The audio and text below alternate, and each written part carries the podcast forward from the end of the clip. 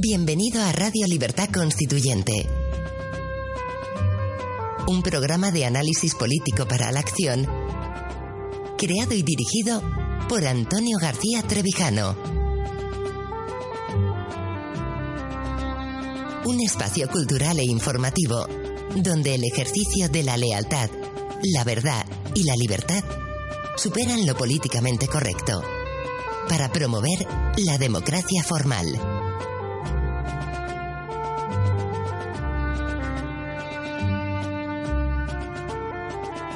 Bienvenidos a un nuevo programa de Radio Libertad Constituyente. Hoy es domingo 3 de julio de 2016 y hoy en el estudio contamos con Elena Bazán, bienvenida, y don Antonio García Trevijano. Buenos días. Buenos días. También yo, también lo digo. Buenos días.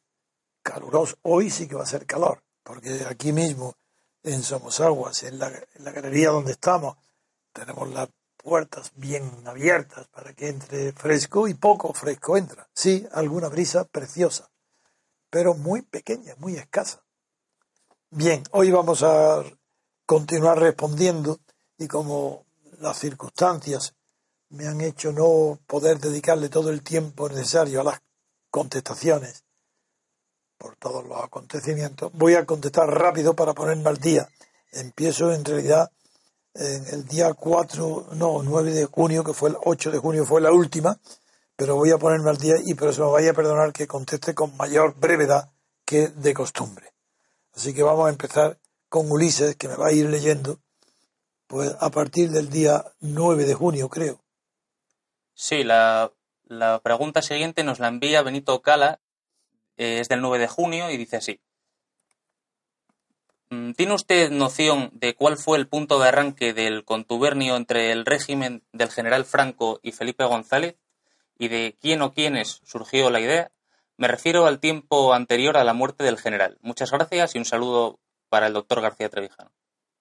No, no, no tengo conocimiento de esos detalles. Eh, yo a Felipe González conocí teóricamente su existencia cuando me habló de él Nicolás Redondo, el padre, el, director de UGT, como perteneciente a lo que llamaban el clan de Sevilla, junto pues con Alfonso Guerra, Chávez, Griñán, etcétera y lo conocí eh, porque me lo presentó. Yo pedí conocerlo cuando empecé a constituir la Junta Democrática. Me lo presentó Alejandro Rojas Marcos, previa cita en el Parador de Turismo de Antequera. Y no supe de la conexión o de la identidad personal de que Isidro era Felipe González hasta que la policía de Franco no lo eh, comunicaba por la radio. Ahí me enteré, como todos los demás que era la propia policía franquista la que nos dio a conocer en la oposición que Felipe González era Isidoro y que eso que había que tener cuidado, no detener, cuidado que estaba que era que era el dirigente del PSOE. Pero como esto no se produjo hasta después de Suresne, pues deduzco que fue a finales del año 73 cuando debió de empezar la connivencia, como le llama, o contubernio entre Felipe González y la policía de Franco. Y eso no se puede producir antes de que la socialdemocracia alemana lo apoye. Porque lo que Felipe, Felipe González es protegido porque el régimen de Franco ya cuida eh, con mucha delicadeza a la socialdemocracia alemana, Willy Brandt sobre todo, que fue el protector, el gran protector de Felipe. Otra pregunta. Bien, vamos con la siguiente pregunta, que también es del 9 de junio, y la envió Martín Melnik. Y dice así. Lo primero de todo, mucho gusto de conocer y escucharle, ya que gracias a usted mi concepción de la filosofía ha cambiado completamente. Quisiera preguntarle su opinión sobre el anarquismo epistemológico de Feyerabend y de su libro Contra el método. Un saludo. Sí. Mm, Feyerabend, tengo su obra, la he leído y la conservo, junto con otros como Lacatos. Y, hubo un movimiento que se inició a principios de los, a final de los años 60, donde se produjo como consecuencia de la revolución, después del, del mayo francés, eh, después se pusieron en duda, o mejor dicho, se puso en examen todo lo que hasta entonces parecía más consagrado, como podían ser las matemáticas, pues muy bien, pues la lógica, pero la lógica formal, la lógica y la logística. Y dentro de ese movimiento de revisión de todas las bases de la lógica y del conocimiento científico, pues antes de, y también como derivaciones y consecuencias de la obra de Popper, pues salieron una escuela de, de lógicos o estudiantes de la lógica que pusieron en discusión la validez de, esos, de los métodos hasta entonces consagrados. Y uno de ellos fue Feyerabend, y aunque el que más eh, prestigio adquirió fue tal vez Lakatos, pero este sí es de verdad que eran hombres sinceros, pero que ponían la duda o el método o la crítica a los métodos clásicos de la lógica, la ponían como un punto de arranque, de partida. Entonces mi crítica es que no era punto de llegada, sino que empezaban con la duda de los métodos que venían en la lógica y la logística desde el, los apodícticos y los de reducción al absurdo, los que arrancaron desde Aristóteles con tanta fuerza y consagrado, pues esta escuela, mm, lo mismo que en la juventud se puso de moda la idea revolucionaria y se, pero una, como una revisión del marxismo, pues estos quisieron revisar eh, gente interesante, gente inteligente, los, y quisieron revisar los fundamentos de la lógica y del método. Bien, Bien, con la siguiente pregunta pasamos al día 11 de junio y esta pregunta la envió Manuel Barriga y dice así. Muy buenas tardes de sábado. ¿Cuál es la opinión de don Antonio sobre los sistemas de Estado y de gobierno de Suiza? ¿Sería aplicable a España? Un gran abrazo. En primer lugar, la existencia de Suiza como un Estado independiente, aunque no fue fruto de un acuerdo expreso de grandes potencias para crear una especie de tampón, como sucedió con la creación del Estado belga.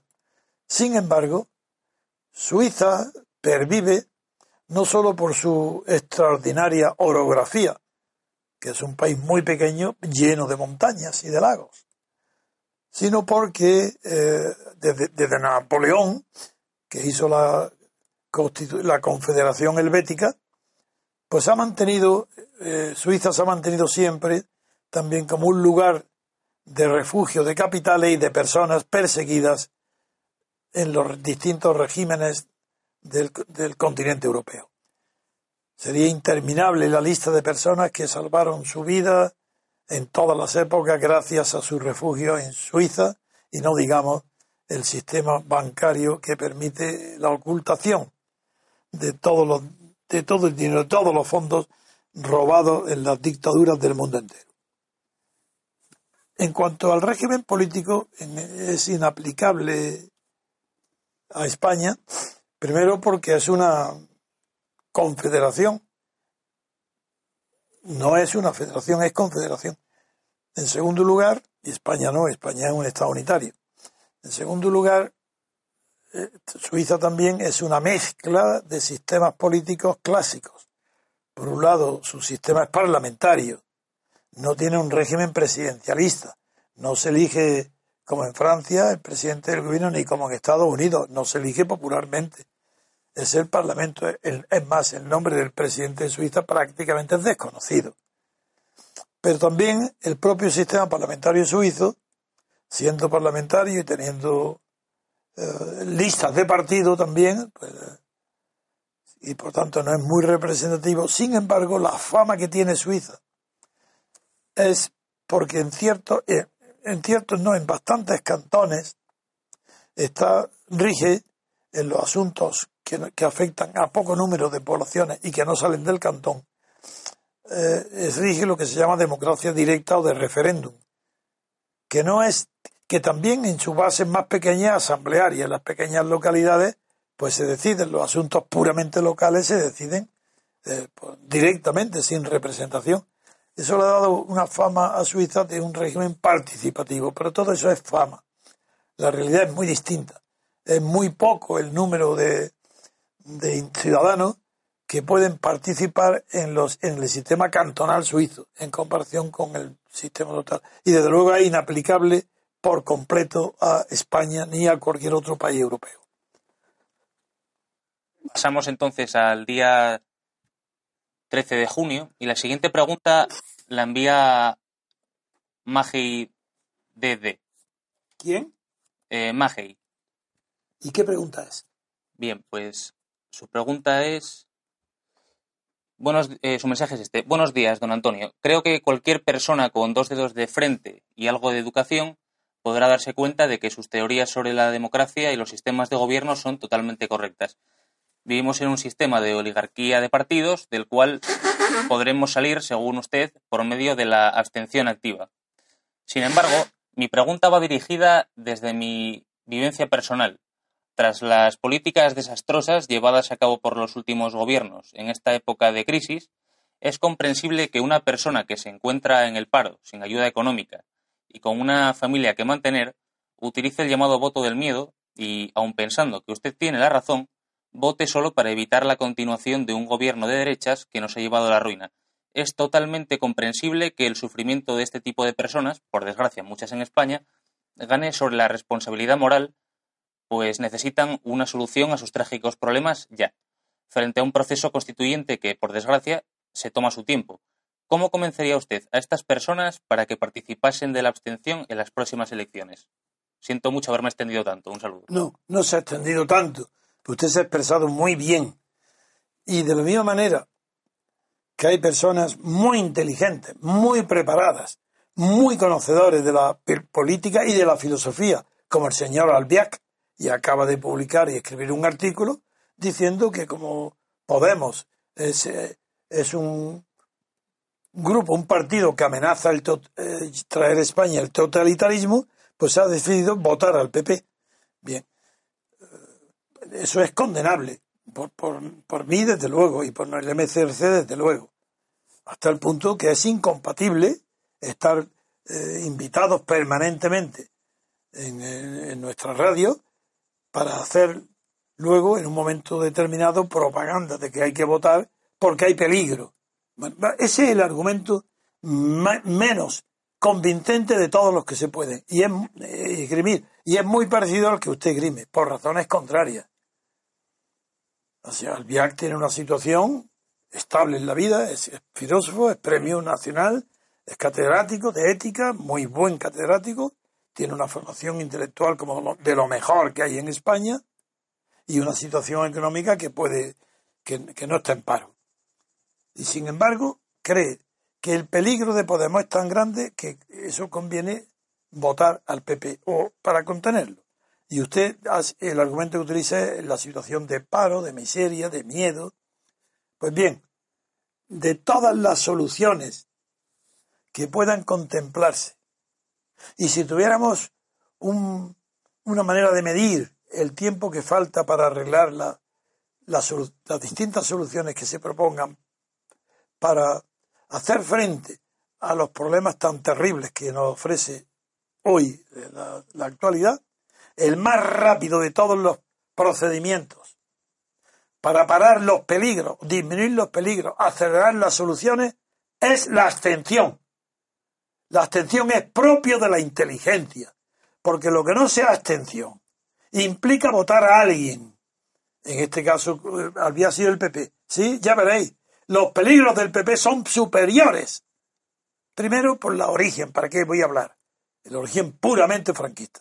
Segundo, la indiferencia de todos los votantes del PP respecto a la situación crítica en la que se encuentra la inmensa mayoría de los españoles. Y tercero, el peligro de Podemos es de propaganda.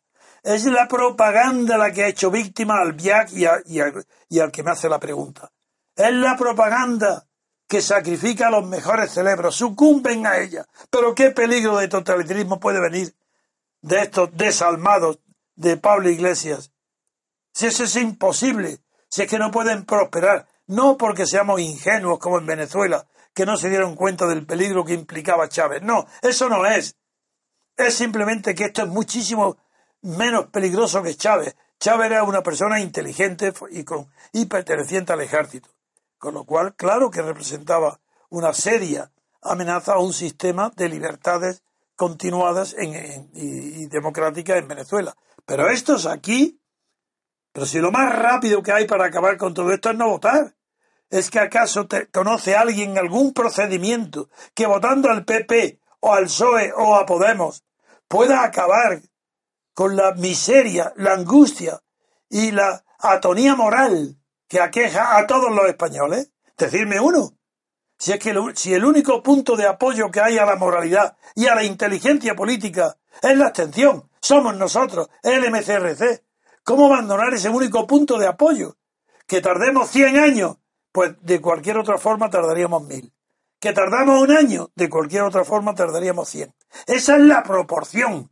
No se puede abandonar la verdad, porque en este caso la verdad moral coincide con la listeza, con la inteligencia política. Hay que desenmascarar esta, a toda la gentuza que participa en el estado de partido. Hay que desenmascararla cuanto antes. Y la única manera de hacerlo es la abstención. La abstención, retirarles la confianza, retirarles el voto, retirarles que, que sepan que son despreciados por la inmensa mayoría de los españoles. Y eso se consigue absteniendo, no votando a energúmenos como podemos, que, que no pueden más que añadir confusión a la confusión. No, no, hay que eh, votar a acogerse a la verdad. Y, la, verdad tiene dos caras. Uno, la honradez. Segundo, la denuncia de la falsedad. ¿Quién sino nosotros lo hace? ¿Quién sino el MCRC y la abstención? Por tanto, cuanto mayor sea el peligro que creen algunos que se avecina para España, más urgente es la abstención. Vamos con la siguiente pregunta, que es del día 14 de junio y la envió Carmelo Mar Ramírez y su mensaje es este. Estimado don Antonio, en una hipotética constitución republicana, ¿sería usted partidario de que figurase una referencia a la Declaración Universal de los Derechos Humanos como sucede en la actual? Gracias por su respuesta. De ninguna manera. Yo no soy un hombre, soy realista. Conozco perfectamente el origen de las razones que aconsejaron por patriotismo y agradecimiento de los vencedores de la guerra de Estado, de lo que fue, de lo que hoy Estados Unidos contra Inglaterra, decidieron incorporar la Declaración de Derechos de, Independencia, los derechos de Virginia, los decidieron incorporarlo a la Constitución como un homenaje a la guerra. Jamás, como fue interpretado por Lafayette, que era un hombre, pobre hombre, que no se enteró siquiera, que creyó que las constituciones, esa inclusión de derechos universales de la que usted habla, es para que se crea que luego las normas, los artículos de la Constitución son meros corolarios, deducciones lógicas de esos principios universales. Nada más falso. La Constitución no tiene nada que ver con ninguna declaración de principio universal, con ninguna. Una Constitución no, no tiene que regular nada más que las relaciones entre las instituciones de poder dentro del Estado y las relaciones entre ese Estado, esas instituciones y los ciudadanos. Nada más. Reglas de juego, nada más. Nada de declaración de principios. Dirigido a quién? Al corazón. ¿A quién? Nada de declaración de derechos sociales. Dirigido a quién? A las clases obreras. ¿Para qué? ¿Para engañarlas?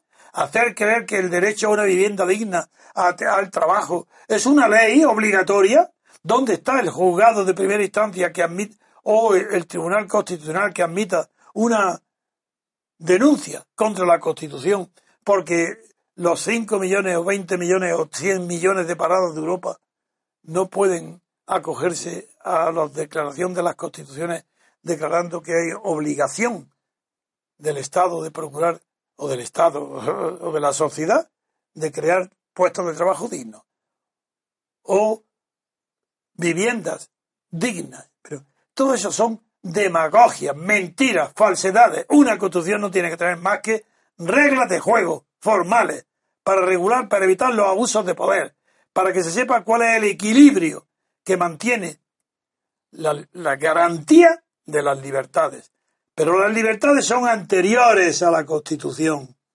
Ninguna Constitución puede conceder libertades. Si la, como hoy se dice, los derechos y libertades que la Constitución nos ha dado, vamos listos.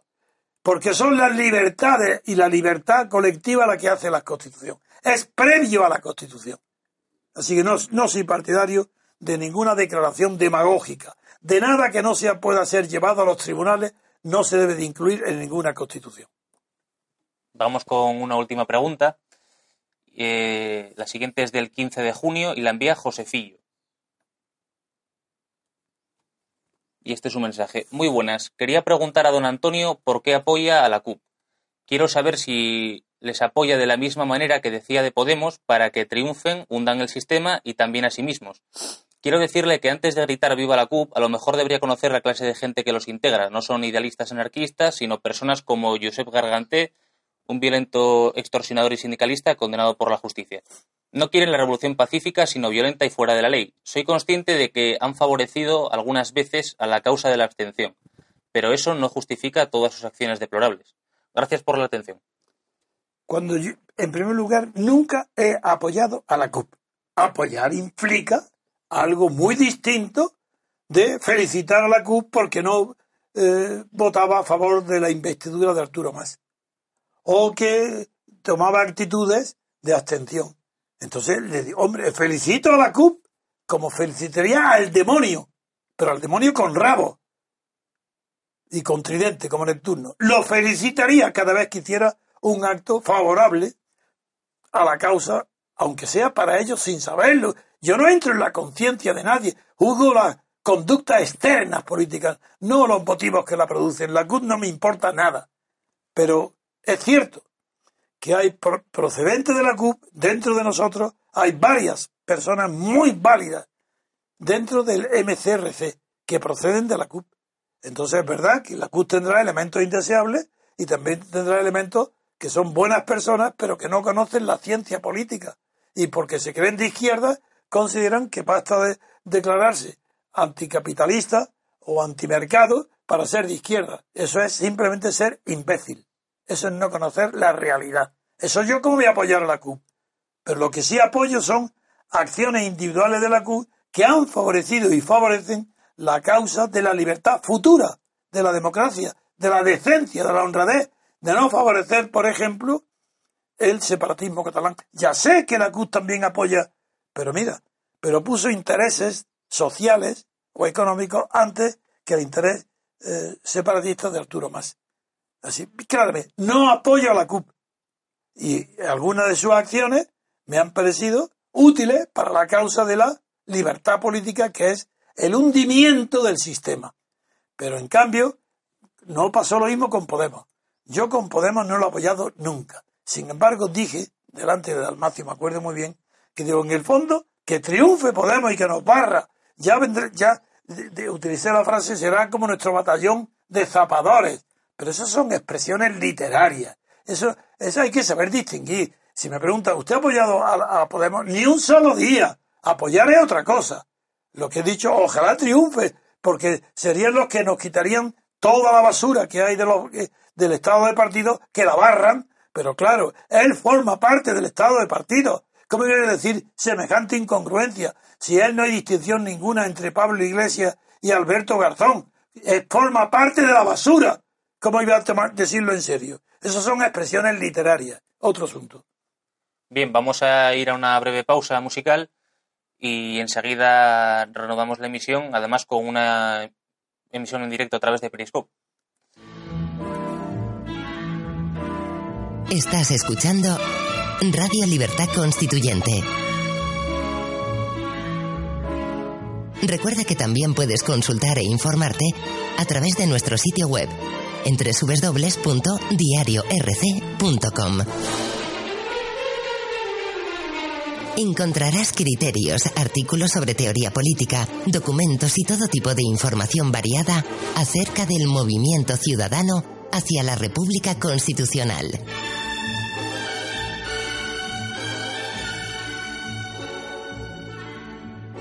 Bien, pues buenos días a los espectadores de Periscope y mientras van sumando, pues Recordarles que estamos aquí Elena Bazán, don Antonio García Trevijano aquí a mi lado y saludos de quien nos habla, Luis Arce. Hoy es domingo 3 de julio y vamos a seguir respondiendo a las preguntas que nos enviáis al buzón de Diario RC.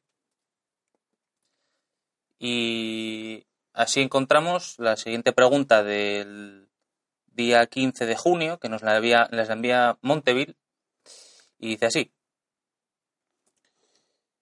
¿Son todas las ideologías igual de falsas? La pregunta es difícil de contestar en muy poco tiempo, pero muy fácil de comprender la respuesta. Ninguna ideología es falsa del todo. Toda ideología, para que llegue a ser ideología, descansa en una idea. Y en que en tanto que es solamente idea, es buena, es verdadera, es correcta, corresponde a una parcela de la realidad social. Pero la ideología no es simplemente una idea expandida.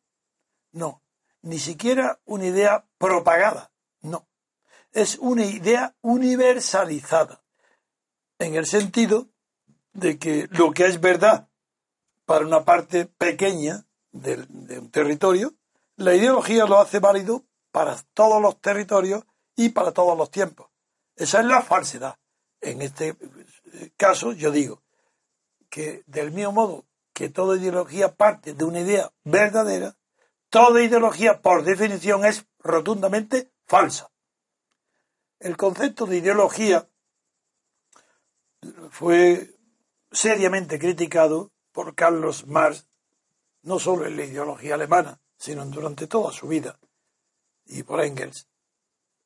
Y consideraron que la ideología es un velo, como, sí, un velo, que cubre la realidad para que parezca algo distinto de lo que es. Favorable a aquel sector de la sociedad que difunde una idea parcial que solamente favorece a la parte de la sociedad que la, que la produce y la propaga. Y al hacerla, aplicarla como solución para todas las clases sociales, se convierte en ideología. Lo que Carlos Marx no se dio cuenta es que el marxismo también era inmediatamente convertido en una ideología.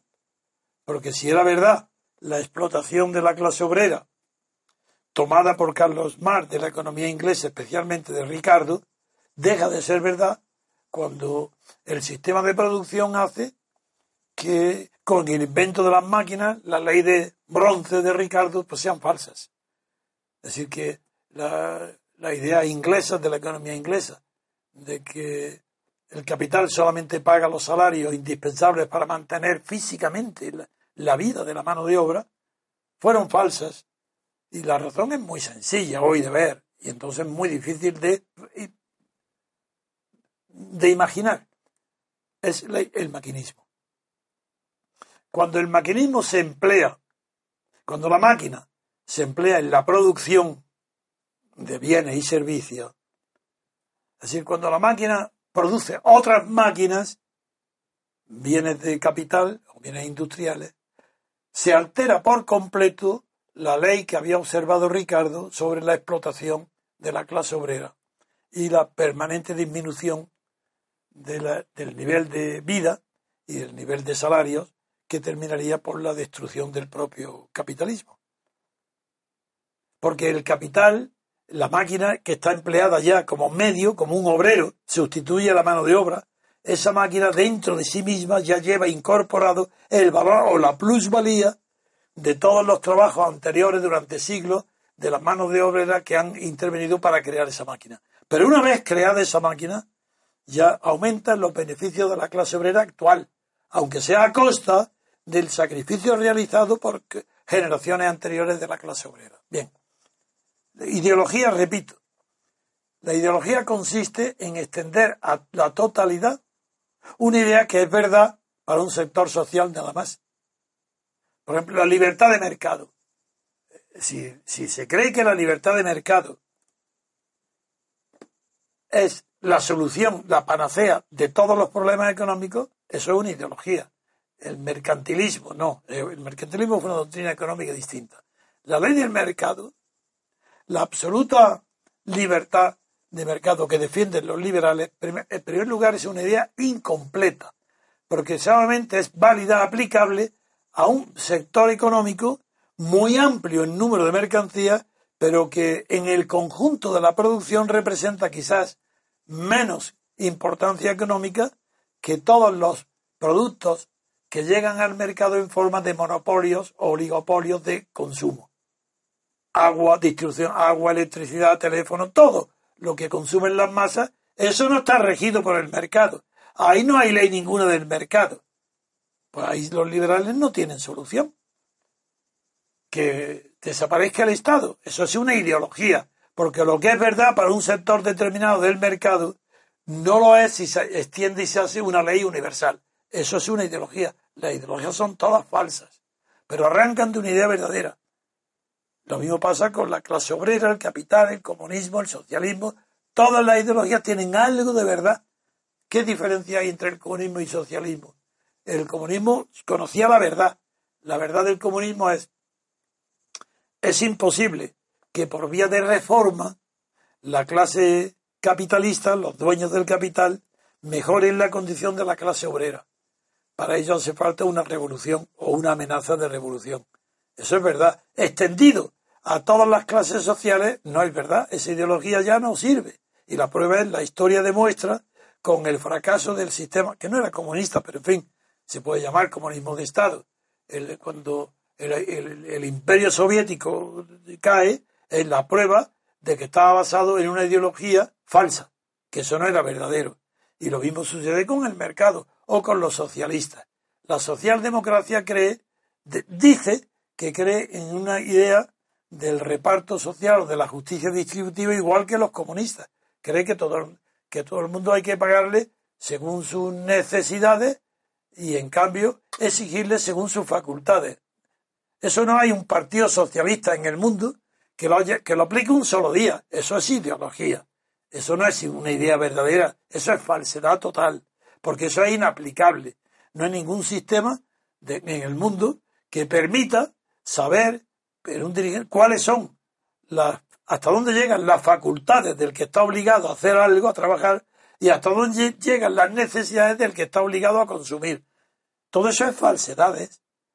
Por eso una ideología es siempre una idea correcta en pequeño, en un sector, y falsa al ampliarse a toda la, por eso es idea, una idea lógica, porque ideología sería una idea lógica, eso no existe. Porque para que sea lógica tendría que entrar en esa idea una regla que no se han tenido en cuenta para fabricar la idea concreta y pequeña.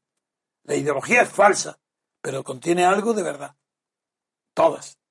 Por eso, nosotros, sí, sí, no tenemos ninguna ideología, porque como yo conozco de antemano que soy el que he fundado los principios filosóficos, políticos y axiológicos de moralidad sobre los que se basa nuestro movimiento. Yo sé, he procurado que ahí no haya ni una sola palabra ideológica. ¿Y por qué razón? ¿Cómo es posible que nosotros digamos, nosotros no tenemos ideología? Porque no perseguimos más que una sola meta, que es la libertad. Y como la libertad, que concebida por, por mí y los que me han seguido, la libertad es siempre la libertad de los demás, pues qué ocultación, ni qué velo, ni qué marxismo, puede haber oculto aquí la libertad. No, este tipo de libertad que se llama libertad política colectiva, y que lo repito, hasta que yo no lo he escrito y lo he descubierto en toda la filosofía política mundial, desde los griegos hasta antes de ayer, no existía, porque no, nadie había pensado en que la libertad política o es colectiva o no es libertad, porque solo la libertad colectiva es la fundadora, la creadora es la libertad política colectiva. Esa no es ideológica, porque parte de la base de que la libertad es colectiva, por tanto es aplicable a una totalidad. Eso ya no puede ser ideológico, porque lo ideológico es lo aplicable a una parcialidad. Entonces, claro, se convierte en falso, como es la igualdad. Si yo hablara, si nuestro movimiento tuviera como bandera principios basados en la igualdad, sería ideológico. No lo condeno, simplemente quiero que se sepa que cada vez que hay una meta a alcanzar política que no sea la de libertad política, política colectiva, hay fraude, hay falsedad, hay ocultación, hay ideología como velo que oculta la verdad y la realidad. ¿Otro asunto? Sí, tenemos preguntas de mm, Periscope. Dice, buenos días. ¿Nos puede contar, don Antonio, su éxito profesional con la Cerro Pasco Corporation? Uy, sí, eso yo creo que ha sido uno de mis mejores triunfos profesionales. Yo estaba, claro, yo no, yo no había trabajado nunca, fue mi primer trabajo serio de profesional, de abogado en Estados Unidos. Y me llamaron aquí a Madrid un señor vicepresidente de la Cerro Pasco Corporation a la que pertenecía también Anaconda, la primera empresa del mundo de cobre. Me llamó un vicepresidente eh, desde Londres para que lo recibiera un domingo. Y me pidió permiso mi secretaria, dije que sí, vino a verme. Y me vino a ver eh, con un talonario firmado, con dos firmas del presidente, que me acuerdo que se llamaba Murphy, Murphy y, no sé si era él, eso no me acuerdo, el vicepresidente el que vino, a, me enseñó un talonario firmado en blanco para que yo pusiera la cifra que quisiera y me dijo que era la primera empresa del mundo en cobre, que tenía un problema gravísimo, que le costaría miles y miles de millones de, si lo perdían y que estaban cansados. Y yo les pregunté, ¿y por qué yo no vivo en Estados Unidos? ¿Por qué viene a buscarme a mí? Y me dijo, porque hemos fracasado primero con los mejores abogados de Estados Unidos. Después, como las principales minas de yacimiento están en Perú, pues también fracasamos con los mejores abogados de Perú. Y ya verdaderamente alarmados y muy preocupados por la situación, hemos acudido a una empresa en Nueva York que se dedica a la búsqueda, yo no lo sabía, ni me dijo esa palabra, una empresa que selecciona, le, dice el, tema que tiene y selecciona el mejor profesional, sea abogado, médico, arquitecto, lo que sea, para resolverlo. Y ellos fueron a esa empresa que también una multinacional, por visto, pero yo no me acuerdo ni su nombre, porque me chocó tanto el hecho, no sabía que existían, presentaron su problema, problema que tenían como empresa, que, había, que los abogados americanos y los de Perú habían, no habían encontrado soluciones, que lo habían fracasado, y que quién eran los abogados del mundo, los tres mejores abogados del mundo, que pudieran afrontar en ese, en ese tema, que era y, la empresa les dio el nombre de un abogado sueco, otro italiano y yo. Y que por, porque los principales yacimientos estaban en Perú, me eligieron a mí por el español. Esa fue mi experiencia. Y mi experiencia es, rechacé, le dije primero, no en, en España el método de contratar un abogado no es ir con, con un cheque ni con dinero. Lo primero es que tiene usted que preguntarme si me interesa el asunto, explíquemelo una vez que me interese, si, decirle yo el presupuesto de, lo que puede costar el trabajo y luego una vez aceptado pagar, pero no de entrada. Eh, me pidió disculpas por la falta de conocimiento de las costumbres españolas y él dije no. Y entonces me dijo él que no tenía datos suficientes para de palabra exponerme el asunto allí, en Madrid, y que pero que me, se iba ese mismo día, esa noche, se iba a Nueva York y que al día siguiente su, la secretaria me, me, enviarían urgentemente por avión, yo creo que un avión directo y personal solo, que me mandarían todos los datos para que yo, me pidió que qué plazo necesitaría yo, me dijo el volumen de información que tendría, dije pues, que aproximadamente una semana. Me mandaron al día siguiente, yo no sé cómo, no, dos días. Después recibí la información, yo lo estudié y en la semana me llamaron y dije que ya estaba preparado pero que eh, el asunto era muy complejo y que requería una reunión formal con el consejero delegado y me citaron entonces para, me invitaron a ir con mi mujer y mi secretaria a Nueva York eh, para el estudio eh, del informe que yo ya tenía, ya sabía lo que era y me llevaron, fue una cosa espectacular, yo nunca había sido recibido de esa manera, cada día en el aeropuerto, en lugar de alquilarme de alquilarme un, en, un hotel de lujo. En vez de alquilarme una habitación, me alquilaron un apartamento, nada menos, que en, al lado del Guardo de Astoria, en el Parque Avenir, y mi sorpresa con un matrimonio mexicano hablando español para que me sirviera los días que yo estuviera allí. No sabían el tiempo y me encontré el asombroso que en mi dormitorio bueno, el, el, señor que me visitó en Madrid se quedó bastante impresionado por ver la finura, la elegancia de mi despacho y las obras que yo tenía de arte allí. Entonces me encontré de repente allí invitado en un piso con dos cuadros en dormitorio de Murillo, auténticos, yo los conocí en el acto. Yo no, ni pregunté, pero lo tomé como una delicadeza, no lo sé. Bueno, eh, me, trabajé y, y tardé una, en una semana en hacer un dictamen. Entonces fue un éxito total, me pagaron espléndidamente. Yo les pregunté que si podían pagarme una parte del honorario en una obra de arte. Me dijeron que inmediatamente, que yo para eso eh, tenían, al contrario, que les beneficiaba porque podían deducirlo de los impuestos.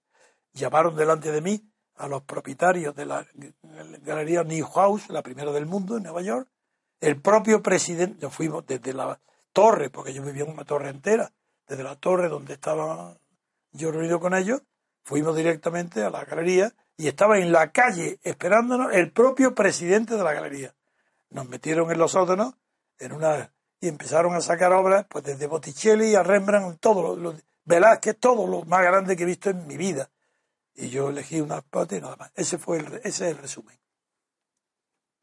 Bien, otra pregunta. Dice, gustó la anécdota del decapitado. Andan decapitados tras dos votaciones, ¿la sociedad o los partidos? Es que yo no sé lo que es la anécdota del decapitado.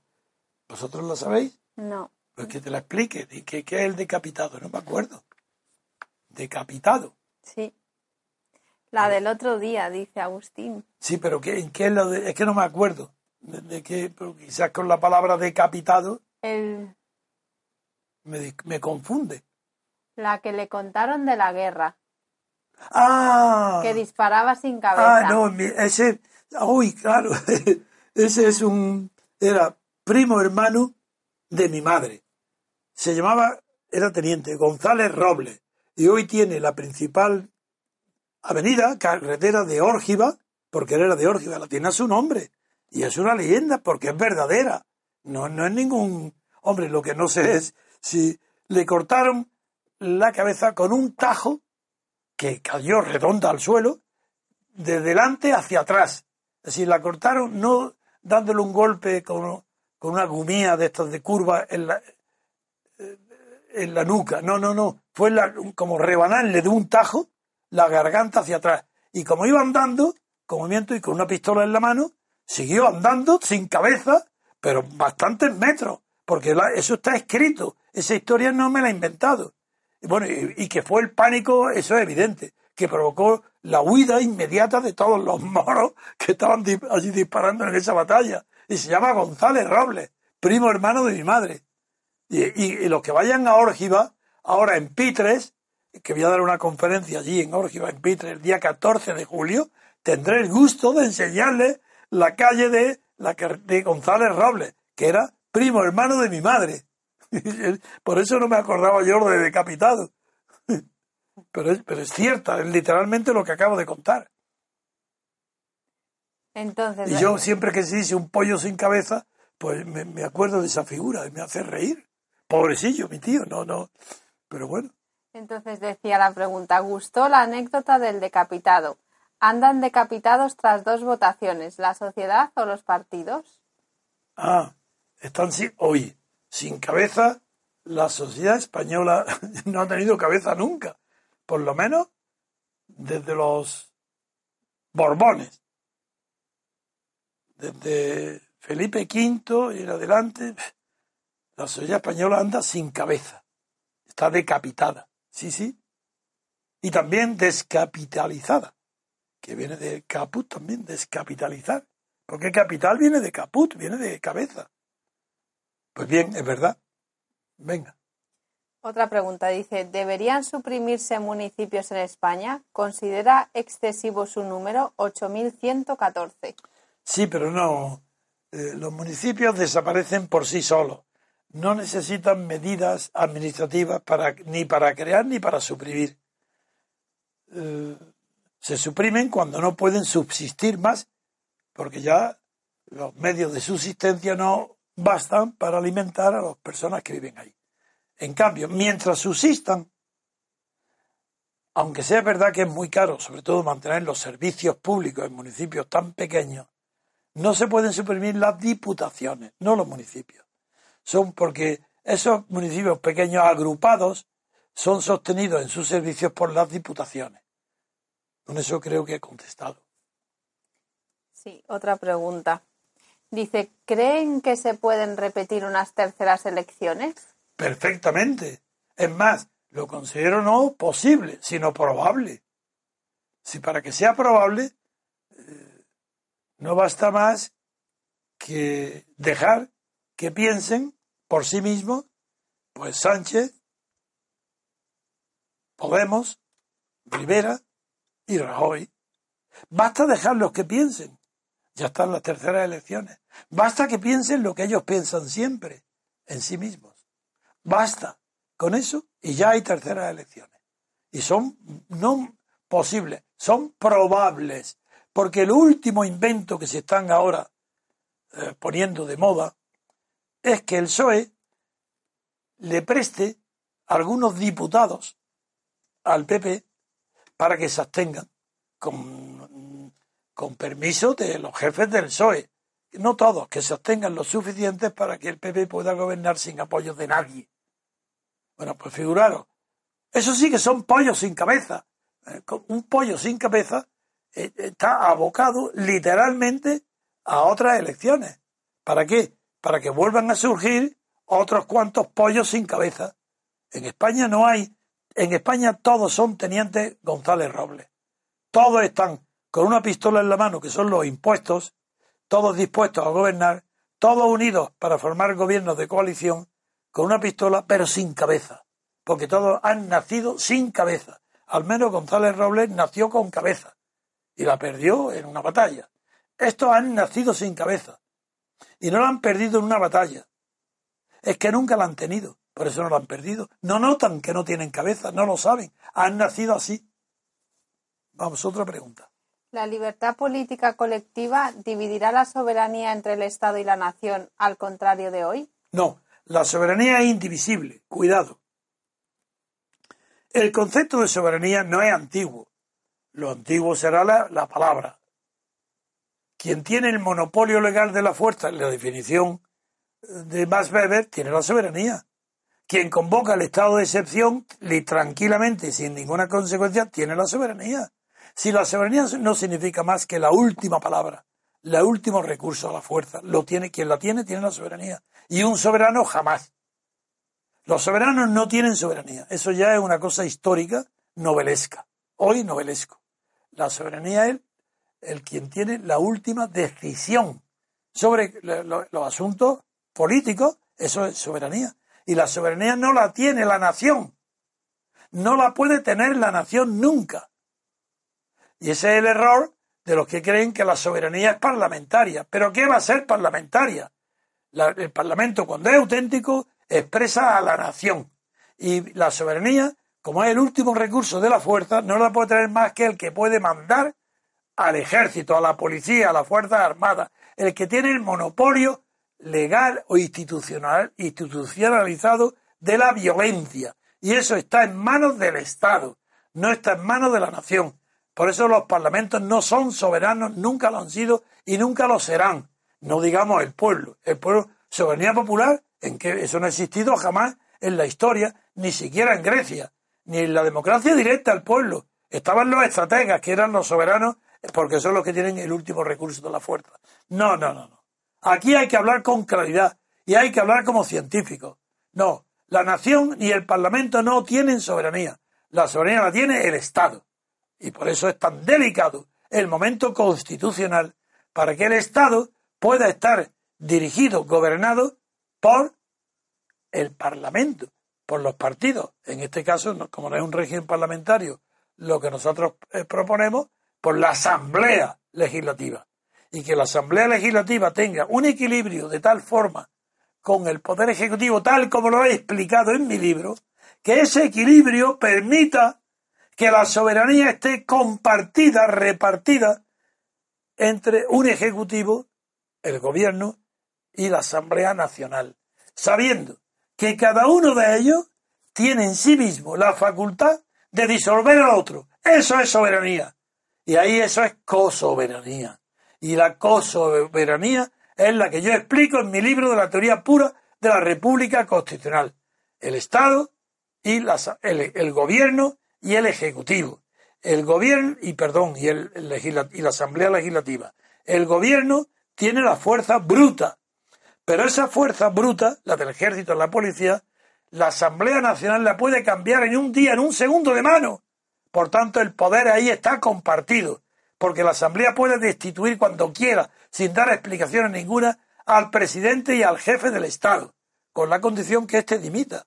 De ahí, de esa manera, se puede decir que la decisión soberana, no la soberanía, la decisión soberana pertenece al elector, al cuerpo electoral, que dirime en caso de ese de conflicto entre Estado y nación, entre gobierno y asamblea legislativa, dirime en unas nuevas elecciones, dirime el, el cuerpo electoral, el censo electoral. En ese caso sí, que es el árbitro de la cosoberanía.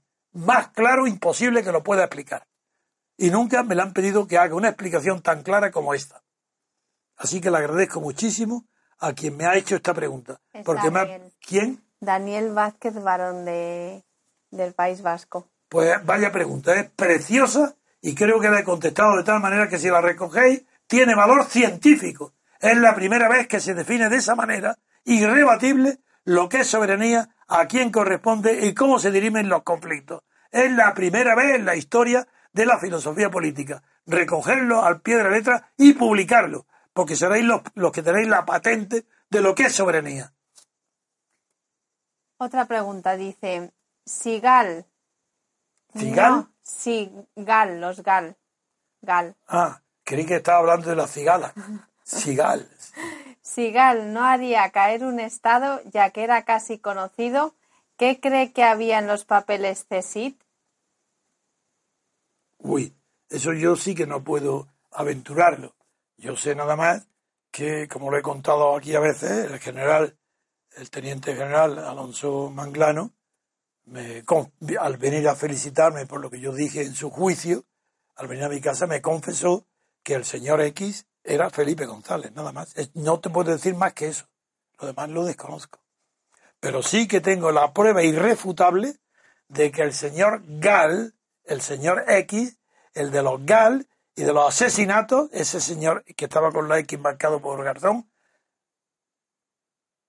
según el testimonio directo que me da a mí, que viene a mi casa a felicitarme, el general jefe del CICID, es, fue Felipe González. ¿Cree que ha habido irregularidades en las últimas elecciones como en Austria? No lo puedo saber, pero hay indicios. Hay indicios, ahí hablan de un millón que anda por ahí. No lo sé. Que los creo capaces de ello, por Dios. Es de todo, pero yo no puedo hablar más que cuando tenga pruebas. No, yo puedo decir, posible es, incluso probable, pero seguro yo no puedo decir eh, que sea seguro, pero que hay sospechas y que esas sospechas están fundadas. Desde luego es muy raro que la televisión diga que un pronóstico de las elecciones y que a la hora cambie por completo. Eso es muy difícil, es muy raro de explicar. Creo que algo raro ha habido, pero no estoy seguro ni puedo yo afirmarlo. ¿Cómo terminó el experimento de la mónada de Totana? Bien, está en vigor. Está en vigor. Totana es que fue la primera que acababa de escribir lo que eran las mónadas y lo, he explicado. Y de, está Vicente Carreño y están los totaneros, allí hay un núcleo muy fuerte que ha contagiado a toda Murcia, vendrá, ha estado en Almería, vendrán una representación muy numerosa también a Pitres para la conferencia del 14 y marchan muy bien y son conscientes de que fue la primera mónada que se creó con ese nombre y marchan muy bien y las demás serán también mónadas. Lo que pasa es que a mí no me gusta bautizar las cosas cuando no tienen cuerpo y por eso yo lo que soy es enemigo de la propaganda. Eso podéis estar seguro. Me da vergüenza, tengo pudor utilizar nombres que no estén justificados por los hechos. Por eso no hago alarde de llamar mónada a los sitios, pero cuando esté eh, concebido y no concebido, cuando esté configurado formalmente en toda España nuestro movimiento, pues claro que serán mónadas. porque no hay mejor palabra para designar los distritos electorales. De acuerdo, pues otra pregunta.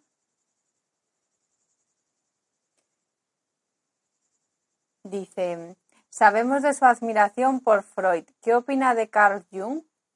Sí, de Jung lo he leído también, como podéis imaginar, y es deslumbrante, porque tiene una cultura muy, muy amplia. Y trató en algunos aspectos de incluso superar a su maestro. Jung es un discípulo de Freud. Pero le dio mayor importancia a la influencia en la psicología de los caracteres procedentes de la fisiología. Por ejemplo, la influencia en, los caracteres psicológicos de los tipos pícnicos, atléticos, asténicos, todo esto proviene, esa, de, proviene de Jung. Y el, pero quizás donde yo creo que Jung fracasó, a pesar de su cultura y de su ambición, tuvo una ambición cultural superior a la de Freud, porque quiso, quizás tenía una cultura más amplia en el sentido extensa que la de Freud. Freud limitó, eh, limitó su cultura a la penetración más profunda en los temas que le preocuparon.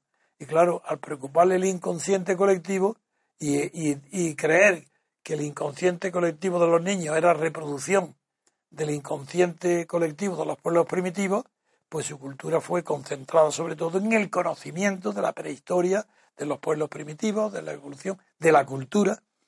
En cambio, Jung quiso actualizar la teoría psicoanalítica, la crítica psicoanalítica, a aspectos actuales de la cultura y de la política.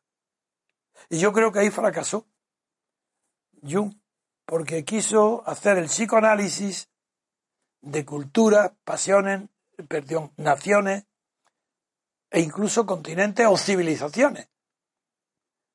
Y hay una frase, no me acuerdo en qué obra, de Freud, no despectiva, aunque no las relaciones últimas no fueron buenas entre el maestro Freud y el discípulo Jung, pero hay una frase de Freud que siempre la recuerdo, hablando de Jung y del análisis del inconsciente colectivo en las culturas y en las civilizaciones, que dijo Freud, sí, sí, muy bien, pero los pueblos no se pueden, ni las culturas no se pueden tumbar en un sofá. Con lo cual la crítica fue feroz y absoluta. Bien. Bien, otra pregunta. Dice, ¿nos puede explicar el origen del IRPF? IR. PF, el impuesto de la renta de las personas físicas. ¿El origen? Sí. Pues yo qué sé. ¿El, origen del impuesto de la renta? Bueno, hay que ir a Inglaterra, el income tax. Bueno, casi todo procede de Inglaterra.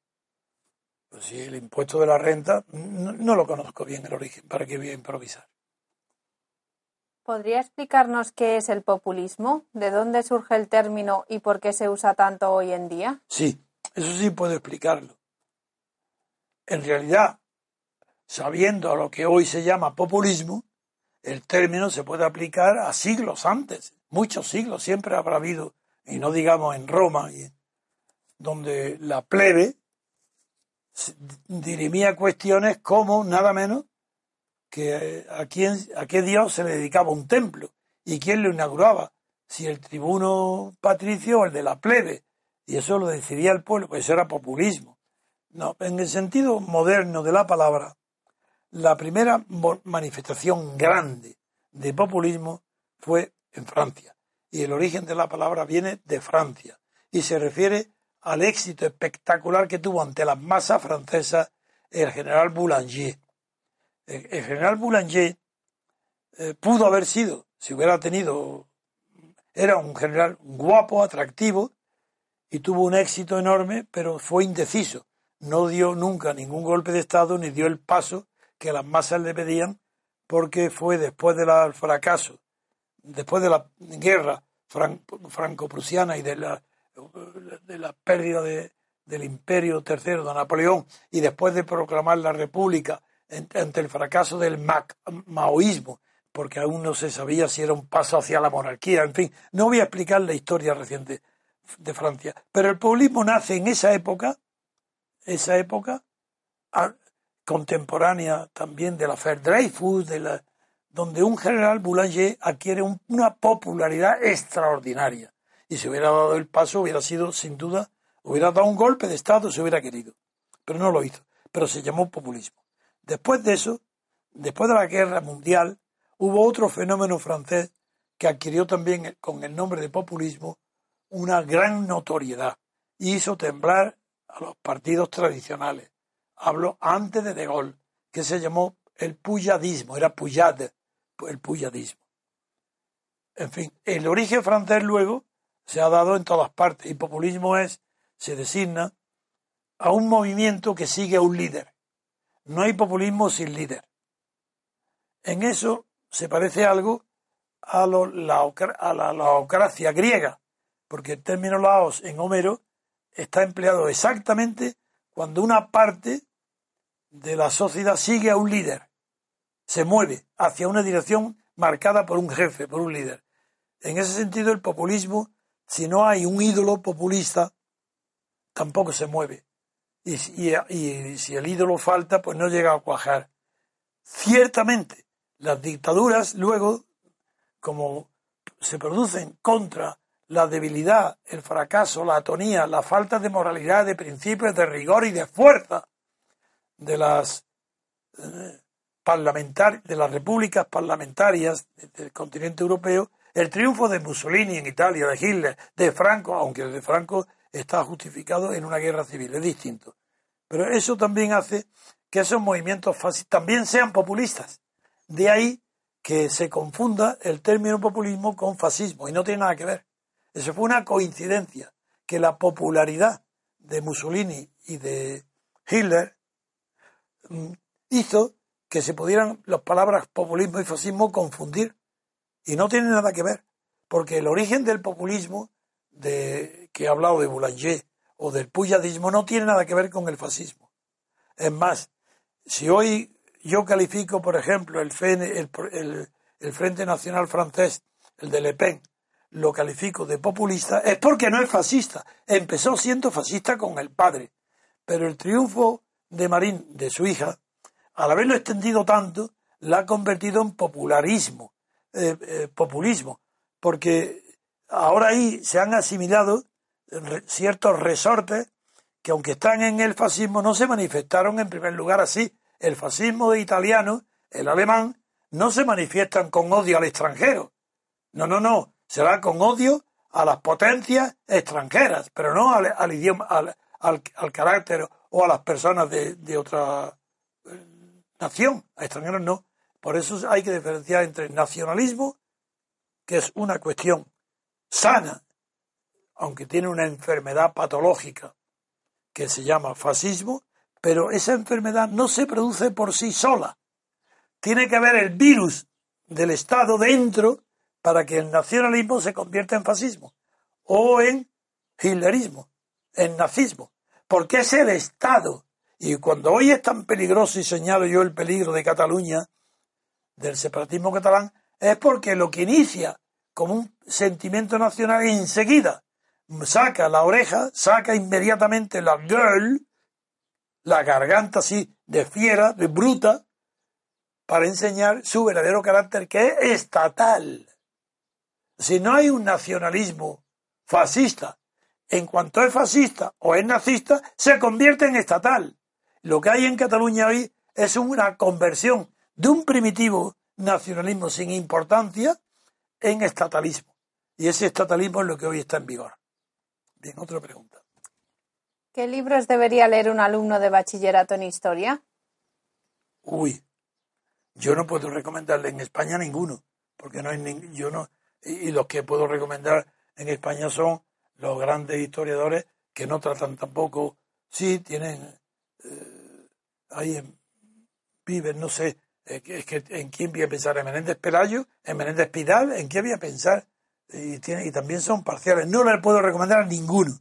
No hay ningún libro en de que refleje bien para un niño la historia de España. Yo no conozco ninguno. ¿Cuál ha sido su proceso interno hasta llegar a tener, a tener una convicción tan firme de la libertad? Ha sido muy largo, porque al principio mm, e, e, era heredo de mi padre, que fue partidario de la República y que era liberal, conservador, de derechas, de orden. Eso lo aprendo de mi padre antes de los 15 años. Después de la guerra, yo ya tengo 12, 13 años. Y ya la guerra mundial la viví con pasión, con 13 años. Me interesó yo mismo, ya no era por mi padre. Y yo tenía admiración por Inglaterra, por Gran Bretaña, y antipatía por Mussolini, Franco y Hitler y, y Salazar en Portugal.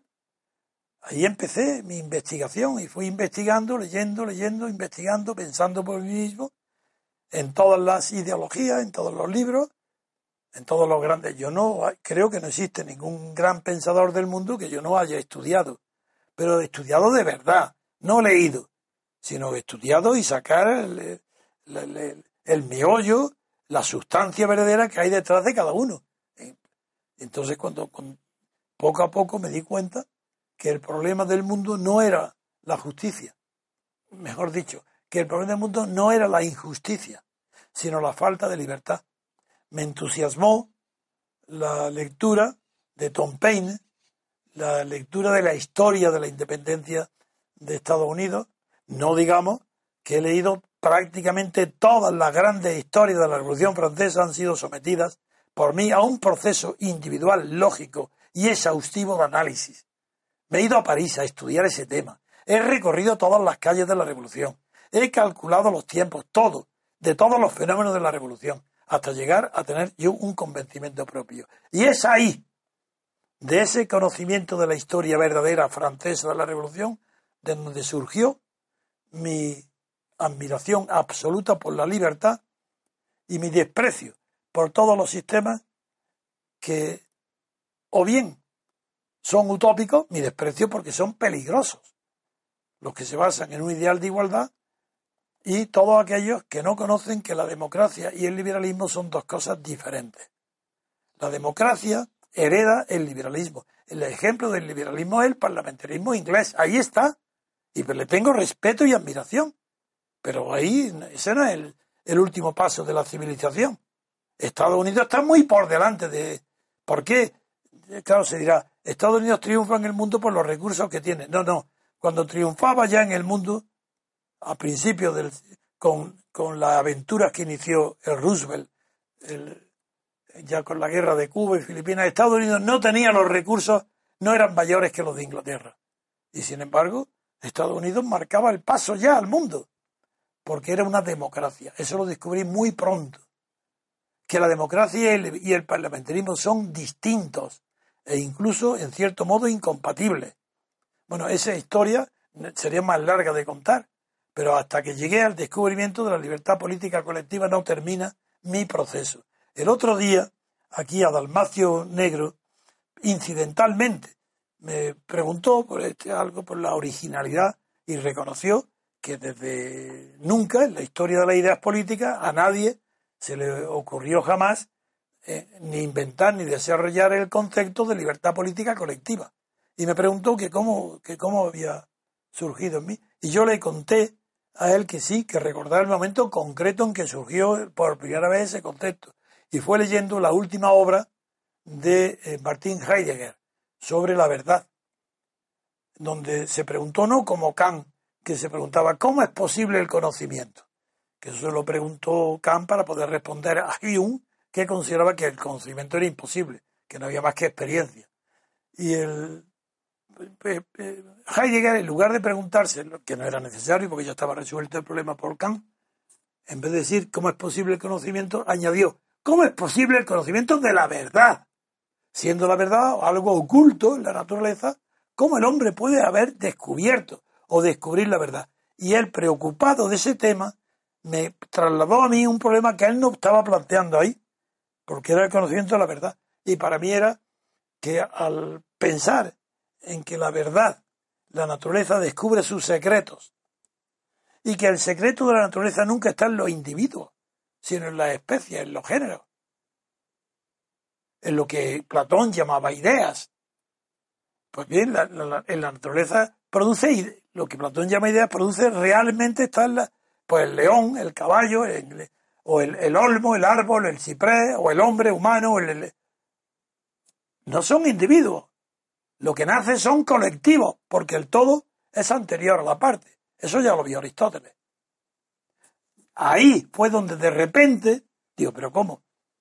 Si solamente la naturaleza lo que produce son géneros colectivos, ¿cómo va a haber libertades individuales si no derivan de la libertad colectiva?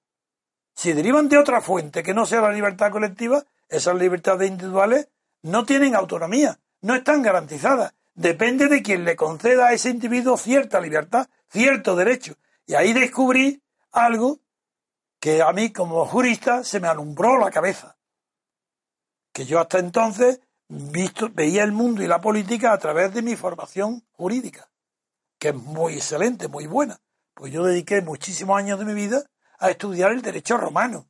Y de ahí, claro, me dio toda la formación que tengo hoy. Pero, ¿cómo pasar de esa visión de jurista a la visión de la libertad política colectiva que no está en ninguna parte, que no está en el derecho. ¿Cómo sacar la conclusión de que esa libertad colectiva es el fundamento de las libertades individuales? Que si no hay libertad colectiva que la fundamente, no existen libertades individuales, sino solamente derechos individuales otorgados. La distinción entre derecho y libertad también procede de ese descubrimiento. Cuando descubro la libertad política colectiva como el germen, el inicio, el número uno, la mónada única, irreductible de donde proceden todas las libertades, yo no podía tener un pensamiento sistemático. Era tributario, como todos los filósofos políticos de todas las épocas. Han sido tributarios de otra idea. Pero yo no soy hoy tributario de ninguna idea, porque he investigado nada más que el fenómeno del poder político, la política como ciencia de poder. Y creo haber descubierto en la mónada única, equivalente a Dios en la religión, de la libertad política colectiva, he descubierto el fundamento de las libertades, el fundamento de la democracia, el fundamento de los derechos constitucionales, el fundamento del derecho. No puede haber derecho, ninguno, ley aplicable, ninguno, si no está deducido o amparado en otro derecho superior que lo, que lo deduce. Pues bien, no hay, ni puede haber ningún derecho superior que no derive de alguna libertad. Pues bien, no hay ninguna libertad en la historia que se examine los tiempos, que se examinen, que no venga de un poder superior. Y hasta que no se llegue al descubrimiento de que la libertad política, política la libertad política colectiva es lo último en lo que se puede llegar a pensar, no se comprende ni siquiera el poder de un dictador. ¿Por qué cesa el poder de un dictador? Porque no tiene heredero, evidente. Porque no tiene continuador, evidente. Pero ¿por qué triunfa? Porque sin libertad política colectiva no hay garantía de ninguna libertad. ¿Por qué Estados Unidos tiene garantía de libertades individuales? ¿Por qué estará lleno de defectos, capitalistas, de injusticia, un horror, todo lo que queráis. Pero es el único país del mundo que las libertades que tiene derivan de la libertad política colectiva. ¿Y como la tuvo él? Con una guerra. Guerra contra Inglaterra. La gana el pueblo americano y adquiere al ganarla la libertad política colectiva. Esa libertad política colectiva es la que hace la constitución. Es la fuerza constituyente. Es el poder constituyente. La constitución de Estados Unidos deriva de su libertad política colectiva conquistada en la victoria militar contra, contra Inglaterra. Ese es mi concepto. Otra pregunta dice, ¿cuándo se supone que tendríamos que tener presidente del gobierno? ¿Ahora? ¿Cuándo? Sí. A ver, se supone, uno, ¿cuándo se supone? No. La pregunta sería, porque si se supone, suposiciones tiene todo el mundo. La, me da, la pregunta es que ¿habrá presidente del gobierno ahora? En las elecciones estas, ¿se refiere a Rajoy? No lo sé, vamos a ver. Pues pregúntale a ver si se refiere a Rajoy, claro, no puede ser otra cosa. Pues Rajoy, pues será presidente del gobierno si se abstienen el PSOE o un número de diputados suficiente para que pueda adquirir, unido con Rivera o desunido de Rivera, la mayoría absoluta, no lo sé. Yo sigo creyendo que aunque hay una probabilidad alta de que la falta de consistencia del PSOE en la creencia en ningún principio, puede haber gobierno de Rajoy con la abstención de diputados del PSOE o de otros, o incluso de Podemos. Los creo capaces de todo, a todos. Pero no descarto la posibilidad de que haya otras elecciones. Aunque es verdad que mi deseo es tan fuerte de que se produzca esta probabilidad que puede estar influyendo en mi inteligencia y que no esté yo viendo la verdad y a lo mejor eso está excluido, pero yo no lo veo. Yo creo que es posible unas terceras elecciones. Bien, otra pregunta. Sí, otra pregunta. ¿Qué opina del poder? ¿Qué opina del poder? Pues que mientras haya dos personas en el mundo hay poder. Porque el poder es una relación entre personas físicas. Entre, no entre personalidades morales, como las hoy. No, no, no. El poder es una relación entre personas físicas. Y es, ahora bien, el poder político es una relación entre unas, unas personas representativas de determinados sectores sociales sobre el resto de las demás que están sometidas a su gobierno. El poder es una relación. Por tanto, la pregunta no puedo contestarla porque me resulta un poco infantil. Pero que es una no hay poder que no sea una relación, eso no existe. Y por eso Montesquieu es el padre, el, el que pone la primera piedra de la ciencia política. Porque dice que un poder, como es una relación, no se detiene hasta que no surja otro poder que lo frene y lo detenga. Llega hasta donde puede, hasta donde lo deje, porque es una relación. Bien, otra pregunta. Dice, ¿cuál es su opinión sobre la teoría crítica de Theodor Wiesengrun Adorno? No me gusta. Eh, Adorno eh, es un hombre, claro, interesante, sobre todo en arte. He dicho inconscientemente la palabra interesante porque interesante para Adorno es aquello que no es bello, pero que interesa.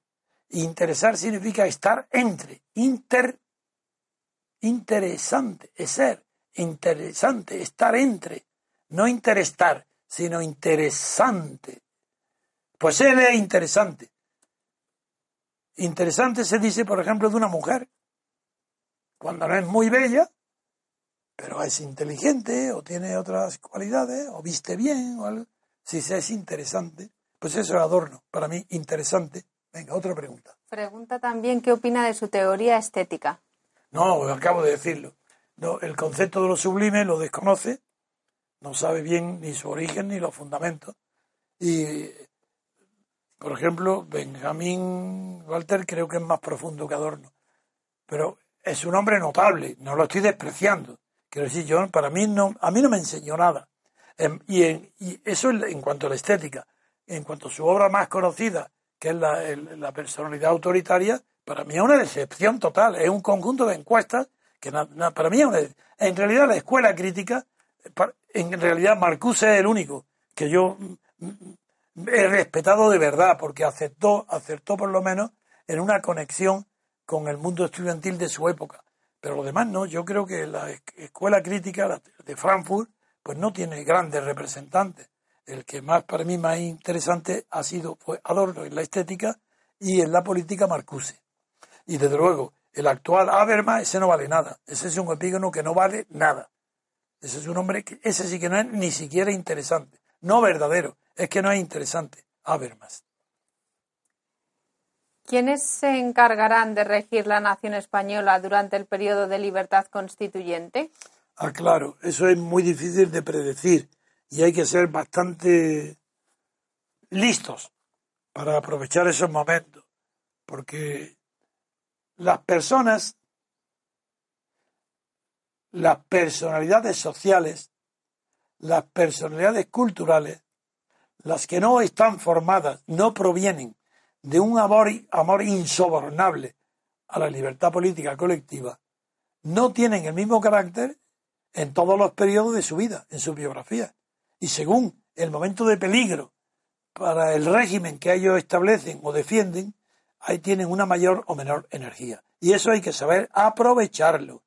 Los que partimos de la libertad política colectiva, tenemos que examinar atentamente cuando se produzca la ruptura de qué elementos sociales están en ese momento gobernando, para saber cuáles son sus puntos débiles de resistencia. Y no hay duda ninguna, yo no lo sé si viviré. Si yo viviera no tengo la menor duda que los conocería. Pero es posible que los eh, personas interesantes, en el sentido eh, de, no de adorno, sino que tienen interés eh, porque se están formando muy bien ahora dentro del movimiento, tendrán también la percepción para saber que la pregunta que me hacen va a depender muchísimo de quién esté en el momento ese en el gobierno. Porque no se puede excluir que una crisis brutal, irreversible, cuando digo la palabra brutal, no me refiero a que sea bruta, sino que sea indiscutible, que no puede haber ni una sola persona que niegue que España está en una crisis irreversible y absoluta, a eso lo llamo brutal, que se imponga a los sentidos. Pues depende de quién esté, porque según la naturaleza de quién esté, el sistema que va a presidir el periodo de libertad política colectiva será diferente. Muy bien. Acaba de llegar tu amigo Antonio Girón que está detrás. Ah, uy, Antonio que pasa y se siente porque está en Periscope, está... Antonio viene a trabajar. Anda, pues ya está, ya, está empezando criticando, diciendo que nosotros no trabajamos. Eso no es trabajar. Trabajar es ponerse al sol como él y, ponerse una soldadura en la frente y en pleno calor ¿Te vas a poner un foco en la frente, Antonio? Se ha marchado, ya. Ah, se fue. Venga, vamos. Bueno, otra pregunta. Dice, ¿las personas que se presentan a representante de una mónada debe vivir en la propia mónada? No, lo principal es que sea muy conocido en esa mónada. Bien porque haya vivido de pequeño, bien porque haya hecho actos eh, culturales, económicos, científicos, conocido en esa. Lo, que importa es que sea conocido directamente en esa moneda. Que no se le conozca porque se presenta de candidato, sino que por ser conocido de esa moneda presenta su candidatura. ¿Tiene base científica un concepto tan genérico, inconcreto y vacuo como derecho a decidir? En absoluto. Fundamento científico ninguno. Pero en cambio, tiene fundamento eclesiástico. Os voy a explicar el origen de este derecho. Empezó en Roma, en el derecho romano antiguo, sí, en el clásico, anterior al Justinianeo, es decir, anterior a Constantino. Y ahí hubo una discusión entre dos tutores sobre a quién de ellos le correspondía dirigir la vida de un pupilo, un niño, un menor de edad porque los dos querían tener la exclusiva. Y hubo un fallo, un dictamen de los juris peritos de entonces, romanos, en que dijeron que a lo que omnia tangit, lo que atañe a todos, todos deben aprobar. Aprobar. Eso, ese apotegma, ese, ese axioma, que se llama así, del derecho romano, pasó al derecho, al código de Justiniano, al corpus jurídico. Y de ahí no tuvo vigencias conocidas porque se convirtió casi como en un dogma de fe para todo, hasta que lo recogió el derecho canónico, pasó a ser en los decretales, ya se incorporó a las legislaciones eclesiásticas, porque sí que servía muchísimo para dilucidar el tema eh, permanente de la Iglesia, era quién dirige la Iglesia, quién debe dirigirla, si los obispos o los feligreses, porque y dentro de los obispos quién, si el Papa o el colegio obispal. Y ahí otra vez el derecho a decidir dijo que lo que a todos atañe, todos deben aprobar. Hasta que al final se quedó incorporado como uno de los últimos artículos del Código actual canónico, con este significado, que lo que todo, lo que a todos afecta, pues todos deben aprobar. No tiene nada que ver ni con las ciencias del derecho político, ni con la política, ni con el derecho civil. Hoy está en el derecho canónico nada más y es un asunto que se llama privado. Cuidado, ¿eh? No hay un solo comentarista en toda la filosofía jurídica que comenta el derecho civil, el derecho a decidir del derecho canónico, que no diga que es un asunto eminentemente privado, que se niega su aplicación al derecho público, salvo a la Iglesia. Muy bien, otra, otra pregunta dice, ¿sería conveniente ir pasando nuestros ahorros a otra divisa que no sea el euro antes su fin? No lo creo. Otra pregunta dice, ¿se alegra del batacazo de Pablo Iglesias? Naturalmente, como no había alegrar.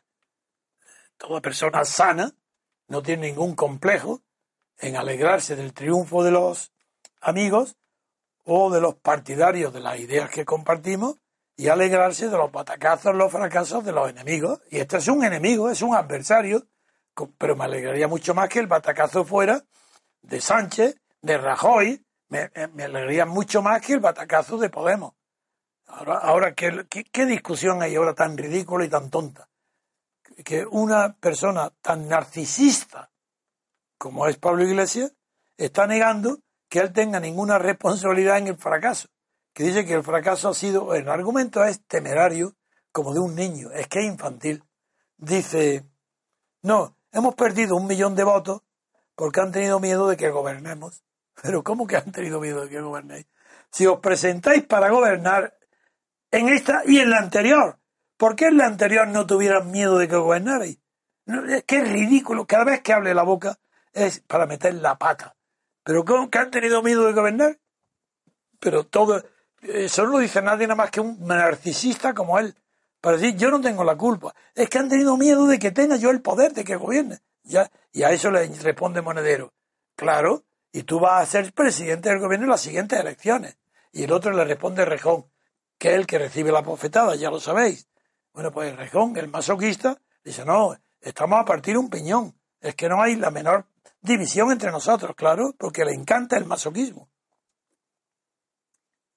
Bien, otra pregunta dice, ¿piensa que cuanto más se desarrolla un sistema, más restringe la libertad a modo de entropía? Desde luego, en, la física, sí, en los sistemas cerrados, sí, en, en los sistemas abiertos no, porque el sistema abierto impide el juego de la entropía. Pero en, los, en el mundo moral es verdad que cuanto más el sistema más aprieta porque está más, abarca más, aumenta, ¿sí? No produce negantropía, porque la negación de la negantropía es la libertad. Así que sí, hay algo de lo que dice que tiene fundamento. Bien, quedan dos preguntas más y ya hemos pasado la hora, que son, ¿permitiría la Junta Electoral que el MCRC aporte apoderados a las mesas que velen por la abstención? Uy, la idea es fantástica. Venga, escríbela, escríbela, mándala a nuestro periódico, divúlgala. Es Agustín López. Ay, Agustín, ay, Agustín, pues venga, escríbela, mándala al periódico, la apoyaré. Porque eso sí que me gustaría, porque no, diríamos, no participar, no votar, pero queremos estar en las mesas. Venga, en vez de decir no a las mesas, boicotearlo, no, no, vamos a estar en las mesas, vamos a vigilar, Venga, eso es maravilloso, ojalá pudiera ser. Y la última pregunta dice, ¿qué opinión le merece Ignacio Ruiz Quintano? Es un buen periodista, muy bueno. Además, no quiero tampoco alabarlo demasiado para que no lo echen de veces. Pero también Emilia Landalazu. La andaluce. La, andaluce del mundo. Sí. y otros más, que os sorprenderéis, pero no puedo dar los nombres porque los pueden, tienen peligro de, conservar sus puestos. Pero tenemos mucho más partidarios de lo que la gente puede pensar. Bien, pues un saludo a todos nuestros espectadores. Aquí concluye este programa de Radio Libertad Constituyente. Y voy a aprovechar la ocasión para recordaros que podéis suscribiros a nuestro canal en la aplicación iVox y que ya podéis conseguir la obra de Don Antonio a través del enlace que voy a dejar en la descripción del podcast. Y además, bueno, recordaros por último que cada miércoles y domingo a partir de las doce y media tenéis una cita con nosotros. Y sin más, despedimos la emisión hasta mañana el lunes. Buenos días. Gracias por escuchar Radio Libertad Constituyente. Recuerda que puedes seguirnos también si lo deseas en Facebook o Twitter a través de nuestras cuentas oficiales. Busca el texto Diario Español de la República Constitucional en Facebook y pulsa en me gusta para seguirnos. Busca Diario RC en Twitter para localizarnos también en esta red social. En la plataforma YouTube puedes visualizar información diversa a través de los canales Tercio Laocrático y Libertad Constituyente TV.